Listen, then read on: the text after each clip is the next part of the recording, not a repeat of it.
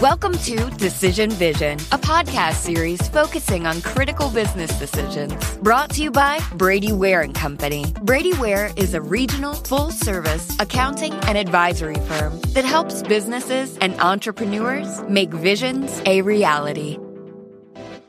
And welcome to Decision Vision, a podcast giving you, the listener, clear vision to make great decisions. In each episode, we discuss the process of decision making on a different topic. Rather than making recommendations because everyone's circumstances are different, we talk to subject matter experts about how they would recommend thinking about that decision.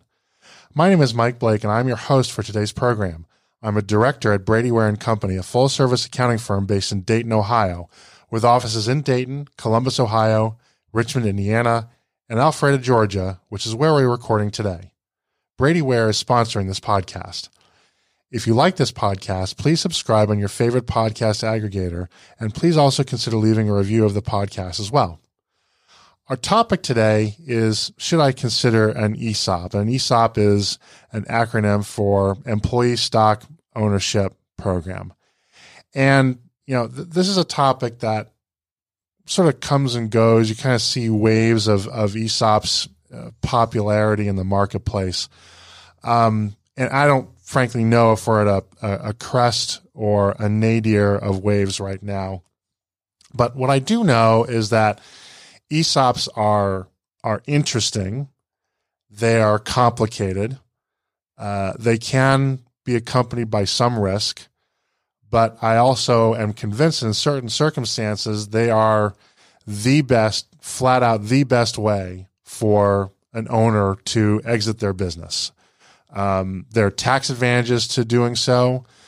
In some cases, the ESOP is in a position to pay more for a business than any other buyer. Um, and, and also there are business owners out there who have an interest in uh, giving their employees an opportunity to share in the wealth that the business has created, will generate, and that may be in an, in in the ongoing role of the owner, or even after the owner sort of drops off the keys and and retires someplace to Costa Rica. Um, and you know, it, I don't know if this is still true, but for a long time, and it's not true because they've emerged since. But for a long time, I think that the largest ESOP in the United States was United Airlines. Um, uh, for a long time, they're an employee owned uh, company. They've since merged, I think, with Continental. I can't I can't keep track now. They're just all in the United States. They're all Mac Airlines anyway. Um, but you know, it's it, it's it's probably a topic that at least some of you have have had arise either as a business owner or an advisory capacity. Um, and once you start getting into regulations, the mechanics, it can be dizzying. And I am far from being an expert on this, as I am with just about every topic that we bring on the program, which is why we do the program. And so uh, instead of my trying to fumble my way through it, I have brought on my uh, my friend and colleague Andre Schnabel, who is principal and managing partner of Tenor Capital Partners, a financial advisory firm that is focused exclusively on the design and installation of employee stock ownership plans.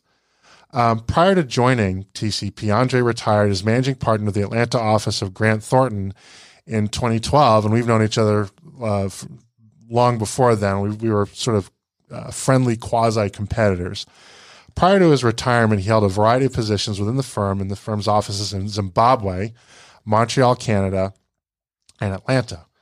During his career, he has consulted with mid market companies in a variety of matters, including mergers and acquisitions, debt and equity financings, including public, uh, public offerings. Since joining Tenor in 2013, again, a very busy retired guy, Andre had been advising companies and shareholders in business succession using ESOPs, including shareholder advocacy, structuring, and leading the financing raises. Andre is a Bachelor of Science in Chemistry and Geology from the University of London and is a CPA. I did not know that you're a scientist. He serves on a number of corporate and, and not for profit boards. He has the passionate belief that the advancement of women into leadership positions is not only the right thing to do, but also a business imperative. I strongly agree with that. He partnered with Women in Technology to help create the Women, uh, Women of the Year Technology Awards that began 17 years ago. For those of you who are not in, in Atlanta, that is a big deal. I think is one of the two or three most important award ceremonies on the Atlanta Tech Sector calendar. And I did, I did not know that you helped start that. So good for you. And thank you for doing that. Andre continues his unwavering support for diversity and has been a frequent guest speaker for corporations and associations on the critical importance of diversity within leadership ranks. Women in Technology recognized Andre's contributions in this regard with their Legacy Award. Andre, thanks for coming on the program. Thank you, Mike. So um, let's let's start with very basic. This first question I ask in almost every interview.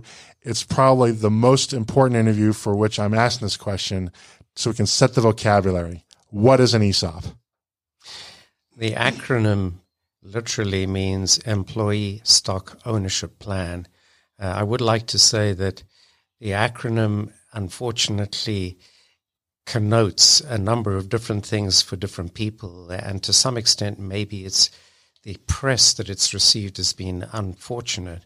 What an ESOP essentially does, it creates a platform for employee ownership.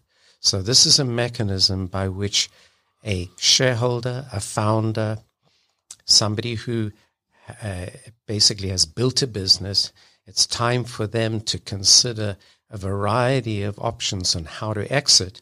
They can either take it public, they can sell to a competitor, they can sell to a, uh, a supplier or other strategic buyer, or they can sell to a financial buyer, such as private equity. They seldom think about this other potential exit strategy, which is selling to an ESOP. And therein, I guess, is the basis of this conversation.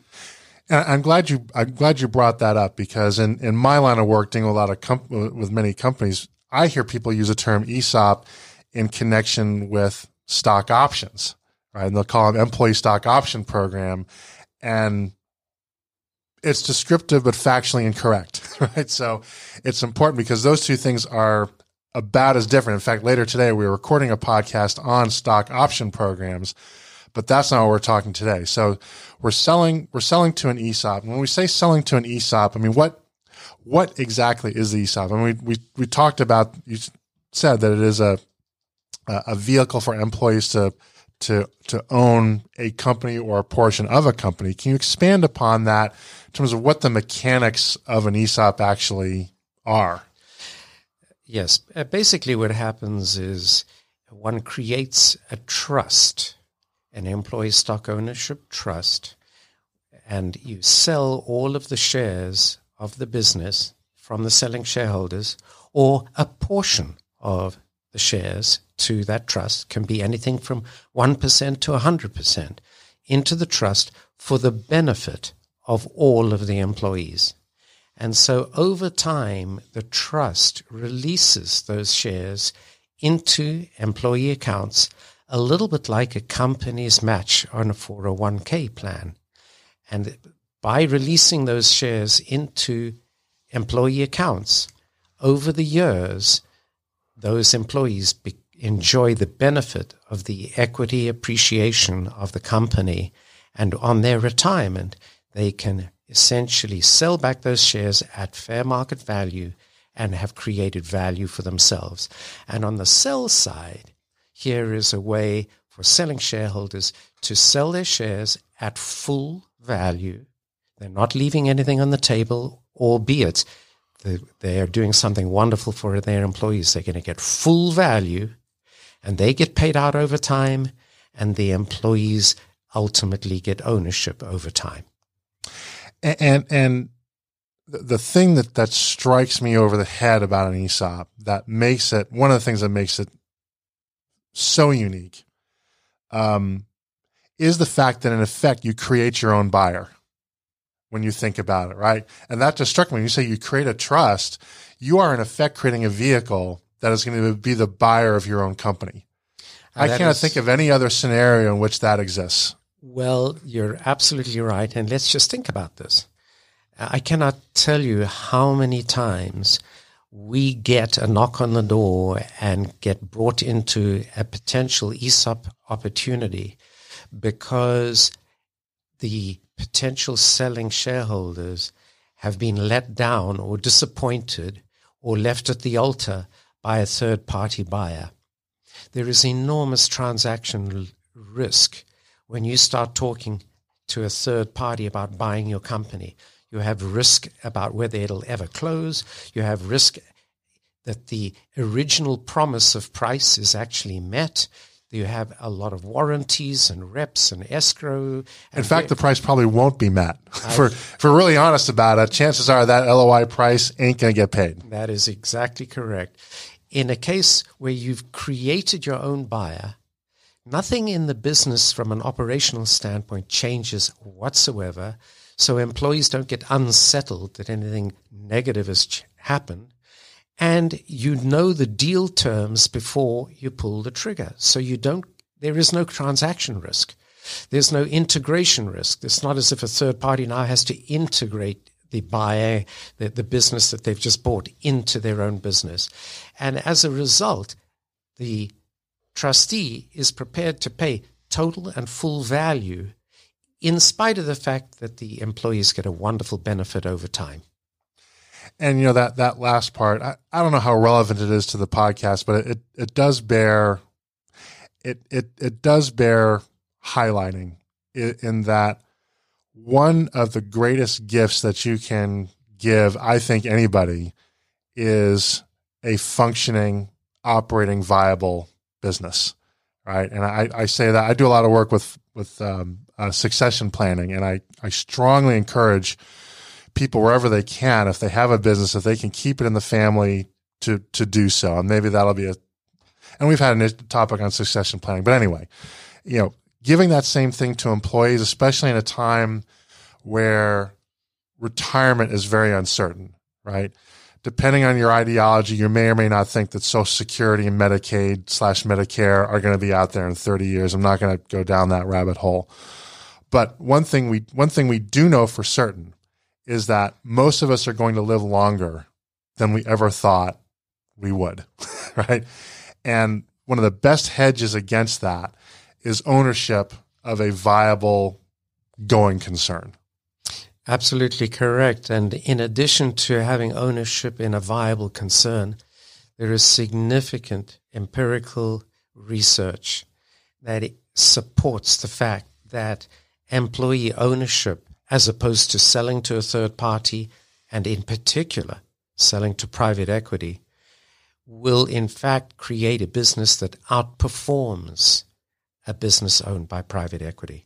Productivity, employment, wage rates all move in the wrong direction when purchased by private equity. And I don't want to be disparaging about private equity. There is a wonderful place in our economic, uh, macroeconomic uh, equation sure. for private equity and capital formation. But one of the negatives is that private equity, in order to enhance returns, do things sometimes that are very much negative for the performance of that business and the experience of employees. Yeah, it brings up a, an interesting point. I'm gonna I'm gonna take a little sidebar here. Um, one of the things I've been studying a lot is business holding periods, and one of the things that I'm learning is that basically the longer you hold on to a business, the better it performs. In fact, there's data to suggest that at a 20 year threshold, the average stock has less risk than the typical bond over the same period. Interestingly, and that's St. Louis Fed data. And the thing that's, that has struck me about private equity, and this, this is where this is relevant to the ESOP, is that private equity has a structural problem in that it has a it has a countdown, right? Private equity must sell in some period of time. Very few private equity funds have more than a 10 year vintage. We're starting to see some 20 year, but those are very much kind of unicorns, which means that depending on what, at what point in the firm's, the P fund's life cycle the company's been bought, the holding period may be somewhere between three to seven years. And that creates distortions as opposed to an ESOP, which is definitionally, definitionally a long-term owner, a buy and hold structure. If you accept my premise that the, that the time horizon is meaningful to the business outcome, by definition, then the ESOP is structured to build that better outcome. not because they're better, smarter, more noble, more better motivated, but simply because they have more time? Well, I wonder if I could uh, provide a specific data point Please. that takes that broad conceptual observation and brings it down to uh, down to earth. Um, we happen to be in a bank building. I have done about 10 transactions with this bank. This bank has provided the senior debt on a leveraged ESOP transaction. I don't know the total a number of millions of dollars that those 10 transactions aggregate. But the lead ESOP lender for this bank gave me an interesting statistic a few months ago. If you can consider 10 borrowers, because essentially these 10 companies that shareholders sold their stock to a trust, the company borrowed money to pay off the selling shareholders. And so we've got 10 companies who are 10 borrowers of this very bank. Of those 10 loans, each quarter the bank measures covenants. And so they are acutely tuned into the performance of these 10 companies. One of these borrowers had a covenant breach in one quarter.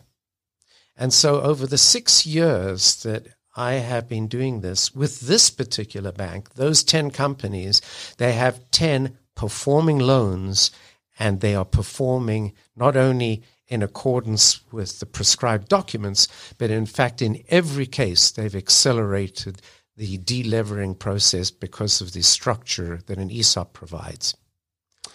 So, um, ESOP sound great.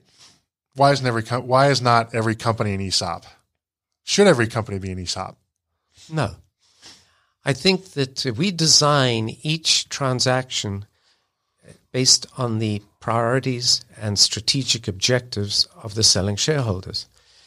And not every company is either performing at the level that one needs in order to accomplish those objectives, or the balance sheet of the company may not be strong enough to support the structure that we design.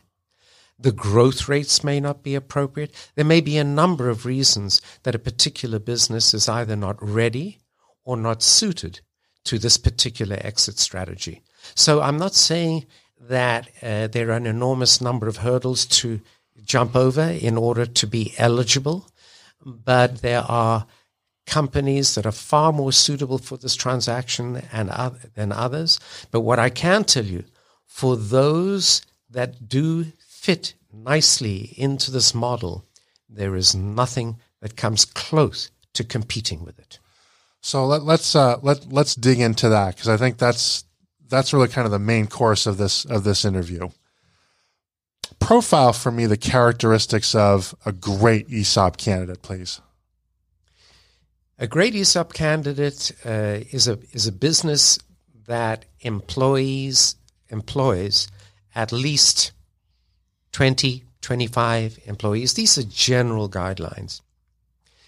Is profitable, has been around for several years so that they are an attractive borrower to a bank.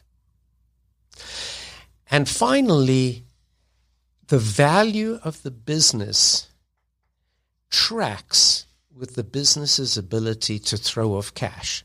In other words, if we have a business that is worth $100 million but isn't profitable, or is worth $100 million and throws off one or $2 million in cash, it's probably not the best candidate for an ESOP. So we're looking for businesses where the enterprise value of the business is tied very closely to the cash that it throws off. Generally, in this market, valuations somewhere between five and 10 times EBITDA. Those are the kinds of businesses that really fit very, very well into this ESOP model. Give me, I'll give you an example of something that doesn't fit. If we've got a software company that has built an enormous amount of intellectual property that it hasn't yet monetized, in other words, it's early in its market cycle. I don't think that's a good ESOP candidate.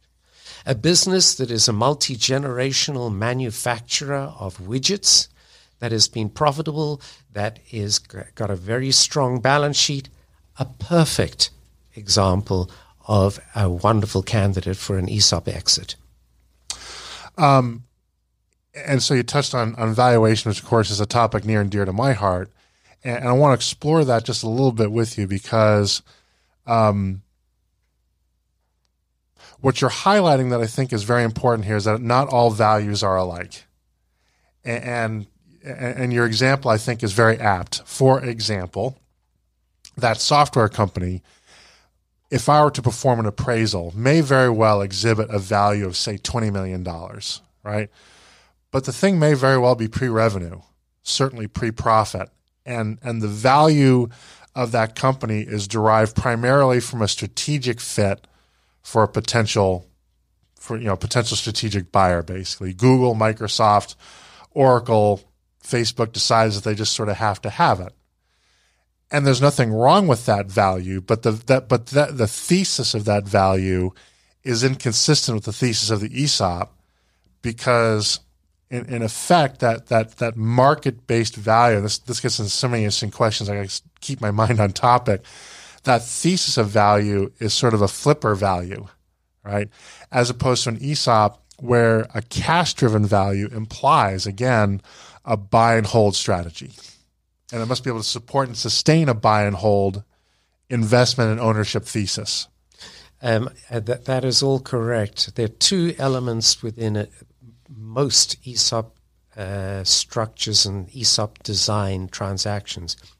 The one is that the selling shareholders get paid over time, but they want a down payment.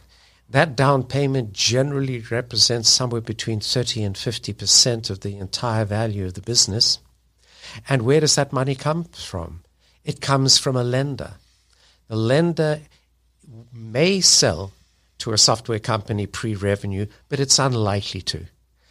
They would love to lend to a business that is cash flowing. And so, with the added tax benefits, banks love to lend to ESOPs. And that money goes into the pockets of the selling shareholders, and then the remainder of the selling price will come from the profitability of the business going forward so that the selling shareholders are paid out in total over, let's say, a five to seven year period. There are a number of bells and whistles that we haven't touched upon here that make the transaction even more attractive to the selling shareholder than them getting full and fair value over a multi year payout. And, and, I want to touch upon that, but before I forget, I want to I want to clarify or, or bring one issue in terms of the characteristics of an ESOP to your attention or, or for your comment, really. And, and, and, that is that although the ideal candidate, as you said, and I, I agree with this, certainly that you know, multi generational manufacturing company, lots of fixed assets is an ideal candidate. You don't necessarily have to be that to be a viable ESOP. For example, uh, there is a stereotype that architecture and engineering firms seem to make very good ESOP candidates, and they're unlikely to. They don't manufacture things; they're a professional services firm. But for whatever reason, they seem to find ESOPs as there seems to be a match there with ESOPs. A, is that true? And B, why do you suppose that is? And then C, if you can remember all these questions, is can that be applied to other services firms, maybe even accounting firms? Uh, first of all, it is true. Uh, secondly, the reason is why are ESOPs attractive to professional services? Professional service firms' primary driver of growth, in addition to market conditions, is the attraction and retention of talent. And ESOP provides a unique opportunity for a future employee to look at two offers and say, in one situation, I'm simply going to get a paycheck. In the other situation, I'm going to get the same paycheck plus ownership over time, which is more attractive. And so ESOP owned professional service firms are com- have a competitive advantage in attracting and retaining talent, which is the lifeblood of professional services. Now, in terms of what kinds of professional service firms work, we've done in our firm, Tenor Capital, we've done architects and engineers, we've done general construction, we've done uh, intermediaries in consultants, marketing consultants, for example. And as you may recall, we've done one for your your firm. Yep. And they were a, professional services firm themselves. Um, whether this would work for an accounting firm uh, or for a law firm for that matter, the answer is yes, but there's certain regulatory hurdles that one has to consider when you consider a law firm or an accounting firm because the regulators of those professions generally require that the shareholder or a principal in an accounting firm is an accountant. In an ESOP, everybody, including support staff, including the person at the front desk who answers the phone, will be a shareholder and one has to navigate the regulatory environment, which one certainly can do before one can actually execute an effective transaction for professional services. Now, why are banks interested in lending to such ESOPs? Because the, the, the fixed assets are not going to be there, right? The, the traditional collateral, as we would think about it, is not there, um, how do banks get comfortable with that? Well, they, the the fixed assets are not there in professional services. Right. The fixed assets uh, are certainly there for other kinds of ESOP transactions. Uh, banks become uh, comfortable because they lend on collateral, yes, but they also lend on cash flows. And an ESOP transaction uh, in the cash flows are actually enhanced when the owner of a company is an ESOP compared to a traditional individual like you and me. Most smaller businesses in the United States are S corporations. And that means that the company itself is not a tax paying entity, but the shareholders that own the business are in order for those shareholders to pay their tax liability each year, to make a distribution of cash to those shareholders. Well, if instead of those shareholders you replace those shareholders with a tax exempt trust, which is what an employee stock ownership trust is, then overnight you are no longer required to make tax distributions to your shareholder because your shareholder has no tax liability. So all of a sudden, a hundred cents in the dollar that you make, you keep and can be used to pay off the bank as opposed to only 60 cents in the dollar or 70 cents in the dollar. So you have immediately enhanced the borrowing power of a company, which is obviously very attractive to a lender. And that is why they look at these things and enjoy uh, the possibility of lending to an ESOP, even if it is a professional service firm that doesn't have hard collateral. Okay, so let, us say by now we've convinced some of our listeners that an ESOP is a viable vehicle. What's involved in setting one of these programs up? Well, we've talked about the formation of a buyer, which is the trust itself. Right. And one needs to obtain a trustee. Now, the company itself could nominate an executive to be a trustee. It's not something that I would recommend, but it can be done. So let's assume that you follow my recommendation and get an independent trustee. So you need a trust and you need an independent trustee. And on an ongoing basis, you need a third party administrator who is the person that does a lot of the day to day mechanics so that an employee, when they want to see how many shares they have in their account, they need an annual statement. That annual statement is produced by a third party administrator. So those individuals have to be put in place and there is an annual cost associated with those individuals. The cost is very manageable, and I will say that, quite frankly, this is more a misconception than reality that this is a complicated affair to set in place. There is certain cost for a small business, let's say worth $25 million and less. The average annual cost is somewhere around $50,000 for all of these activities combined. So pretty reasonable, right? That's you know, that's a pretty a, reasonable. A, a, junior employee, basically.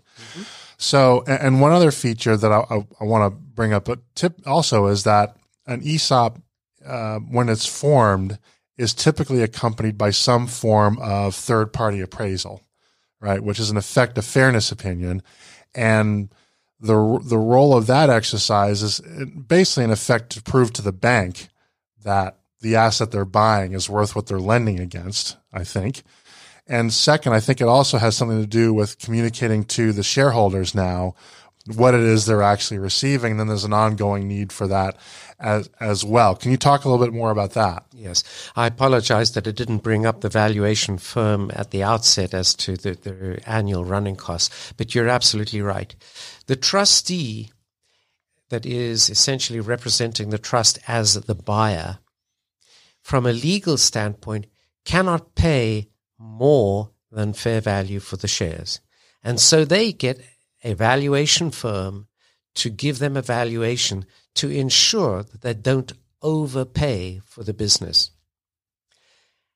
On an annual basis, that valuation is updated so that the employees know the value of the number of shares that they hold in their account so that when they retire, they know the value that they're going to get for those shares so that they can then take that cash and use it to put bread on the table. So yes, a valuation is required for the transaction itself, the sale, and it is required on an annual basis to maintain the uh, essentially the efficacy of the plan and, that valuation on an ongoing basis will also serve as the basis or to set, as the basis for setting the price at which shares will be repurchased for, you know, or in fact redeemed. Correct. That is correct. Yes. So you know it's it's a big deal. In my experience, that the valuation part is among, if not the most expensive part of the ESOP.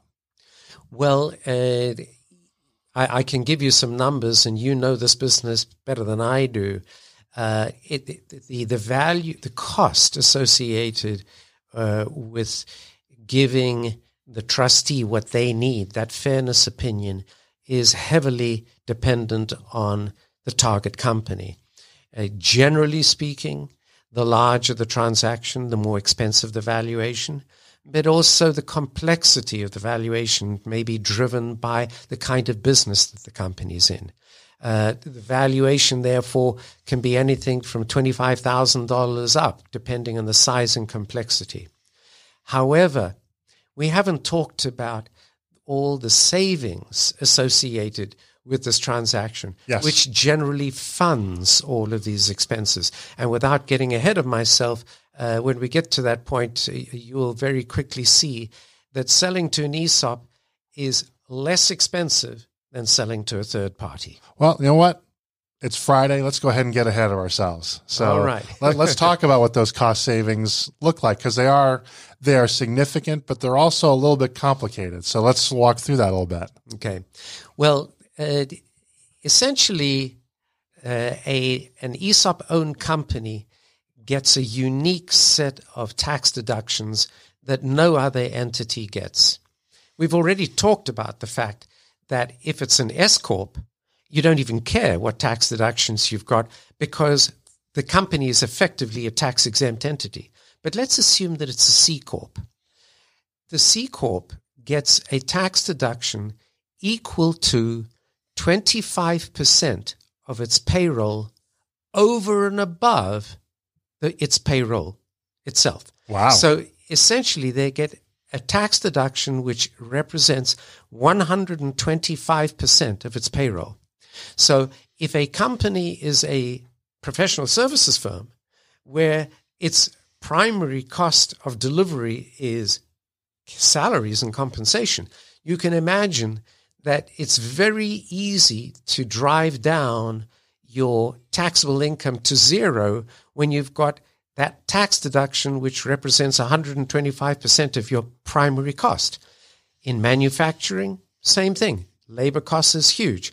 So you've got a huge tax deduction. So what is the value associated with that 25% tax deduction? It usually exceeds the cost of that valuation that you were talking about. And so effectively, it is a very tax efficient and cost efficient way of selling your business. Now, do all employees participate in the ESOP? Do some have the is there an option to exclude them either from some employees, either from the owner side or from the employee side if they choose they don't want to be a member? No, there okay. is no choice. This is a qualified plan and you cannot discriminate. Everybody has to participate. Now, their level of participation is dependent on their personal compensation. So, not everybody participates at the same level, but everybody is required to participate at some level. Okay. So, one of the, thing, the other, the other features of an ESOP that makes it so different is that it is a government regulated entity, right? By the Department of Labor, if I'm not mistaken, under uh, ERISA from the 1970s, the Employee Retirement Income Security Act, if I get that correctly. Well done, Michael. Oh, boy. so, um, what are the implications of that external regulation? Do they do they add a level of risk? Do they, do they interfere in the business? Is there a lot of activity where the Department of Labor is is is taking actions against companies? How, how do you see that environment? Um, let, let us consider the Department of Labor as you might consider the IRS. As a company that is a taxpayer, you're always subject to a potential audit. And if you've been doing something that is untoward or potentially illegal or irresponsible, you may get sideways with the IRS. The same thing with the Department of Labor. The Department of Labor has the right to audit the filings that an ESOP is required to file every year. But in the event that that filing doesn't raise any questions, you don't hear from the Department of Labor. If you've been doing something a little strange or something that raises a number of questions, then it is true you're subject to a Department of Labor audit. And if they believe that there is something that is being done that is inappropriate, you are potentially subject to legal risk as a result of that. So I don't consider the risks to be enhanced any more than somebody who doesn't pay their taxes and they should.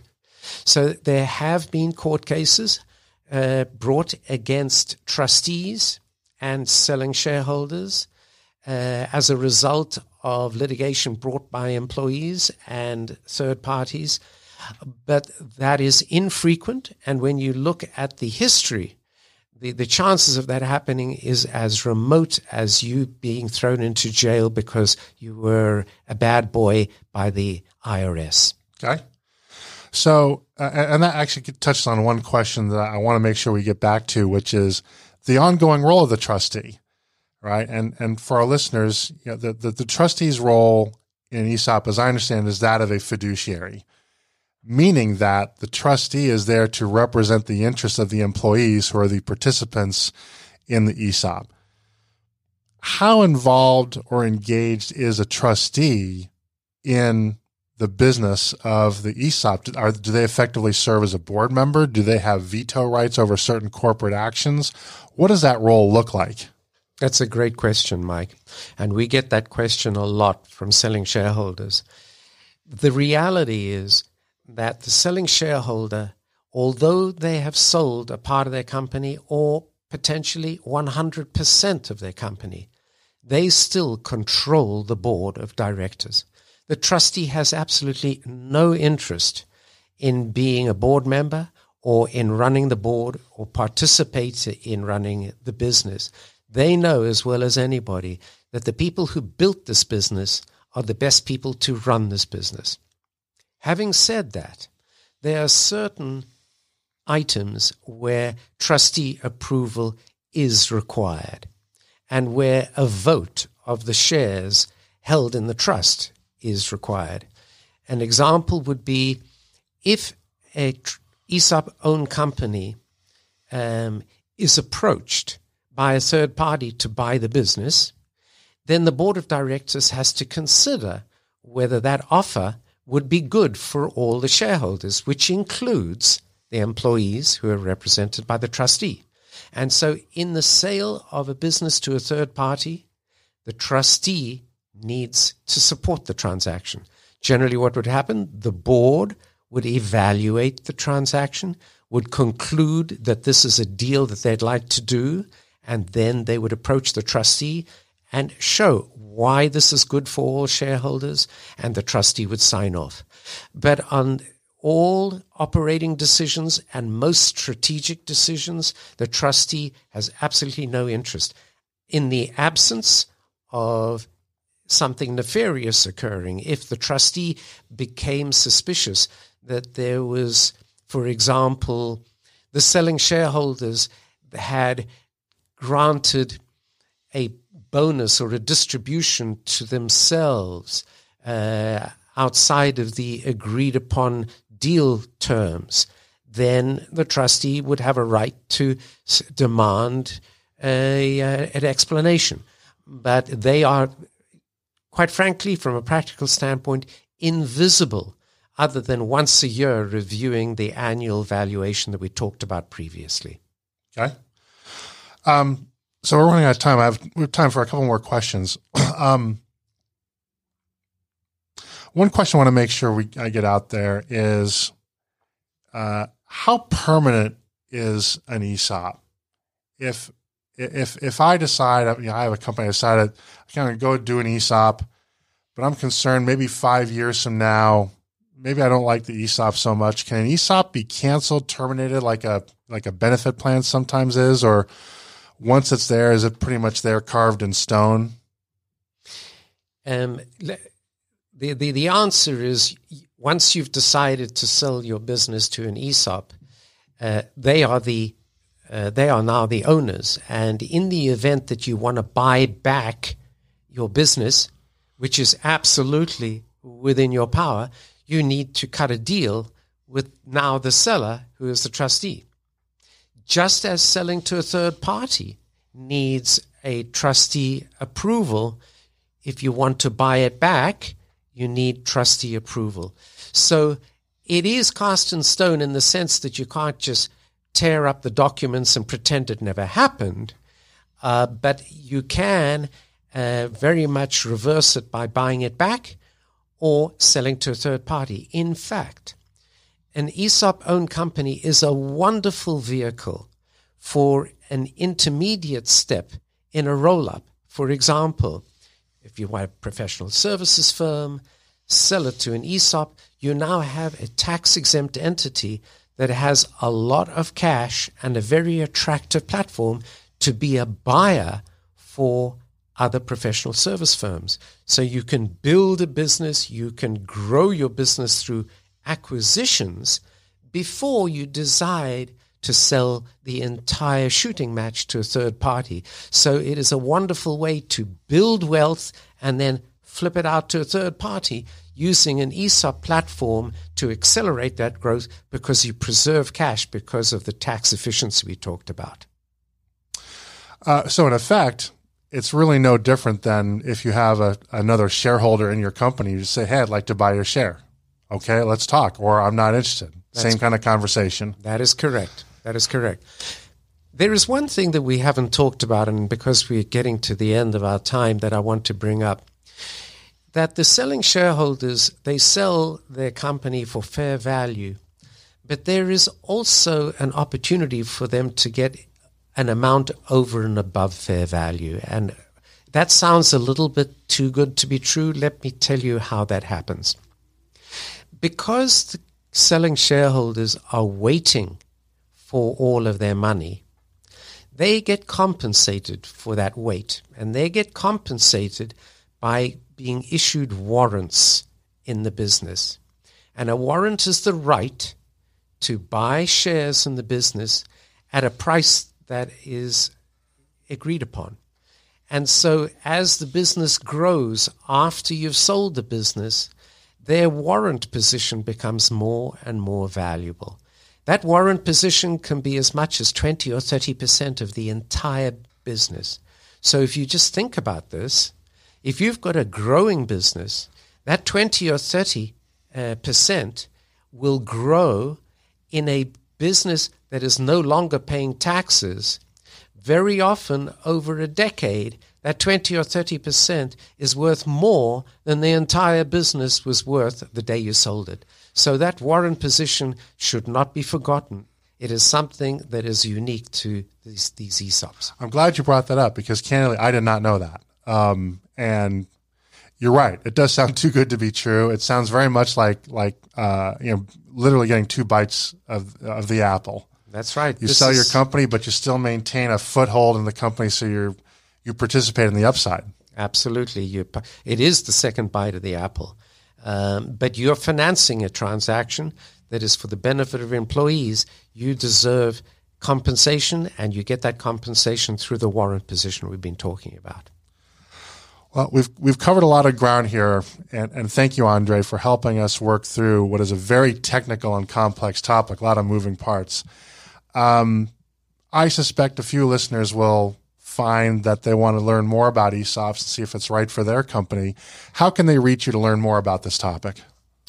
Well, my name is Andre Schnabel, and my telephone number 404 372 2759, and pay tenorcapital.com a visit on the web, and you'll see how to get hold of us by email, and you can get to learn a little bit more about our firm. Okay, well, that's going to wrap it up for today's program. I'd like to thank Andre Schnabel so much for joining us and sharing his expertise with us. We'll be exploring a new topic each week, so please tune in so that when you're faced with your next business decision, you have clear vision when making it. If you enjoy these podcasts, please consider leaving a review with your favorite podcast aggregator. It helps people find us that we can help them. Once again, this is Mike Blake. Our sponsor is Brady Ware and Company, and this has been the Decision Vision Podcast.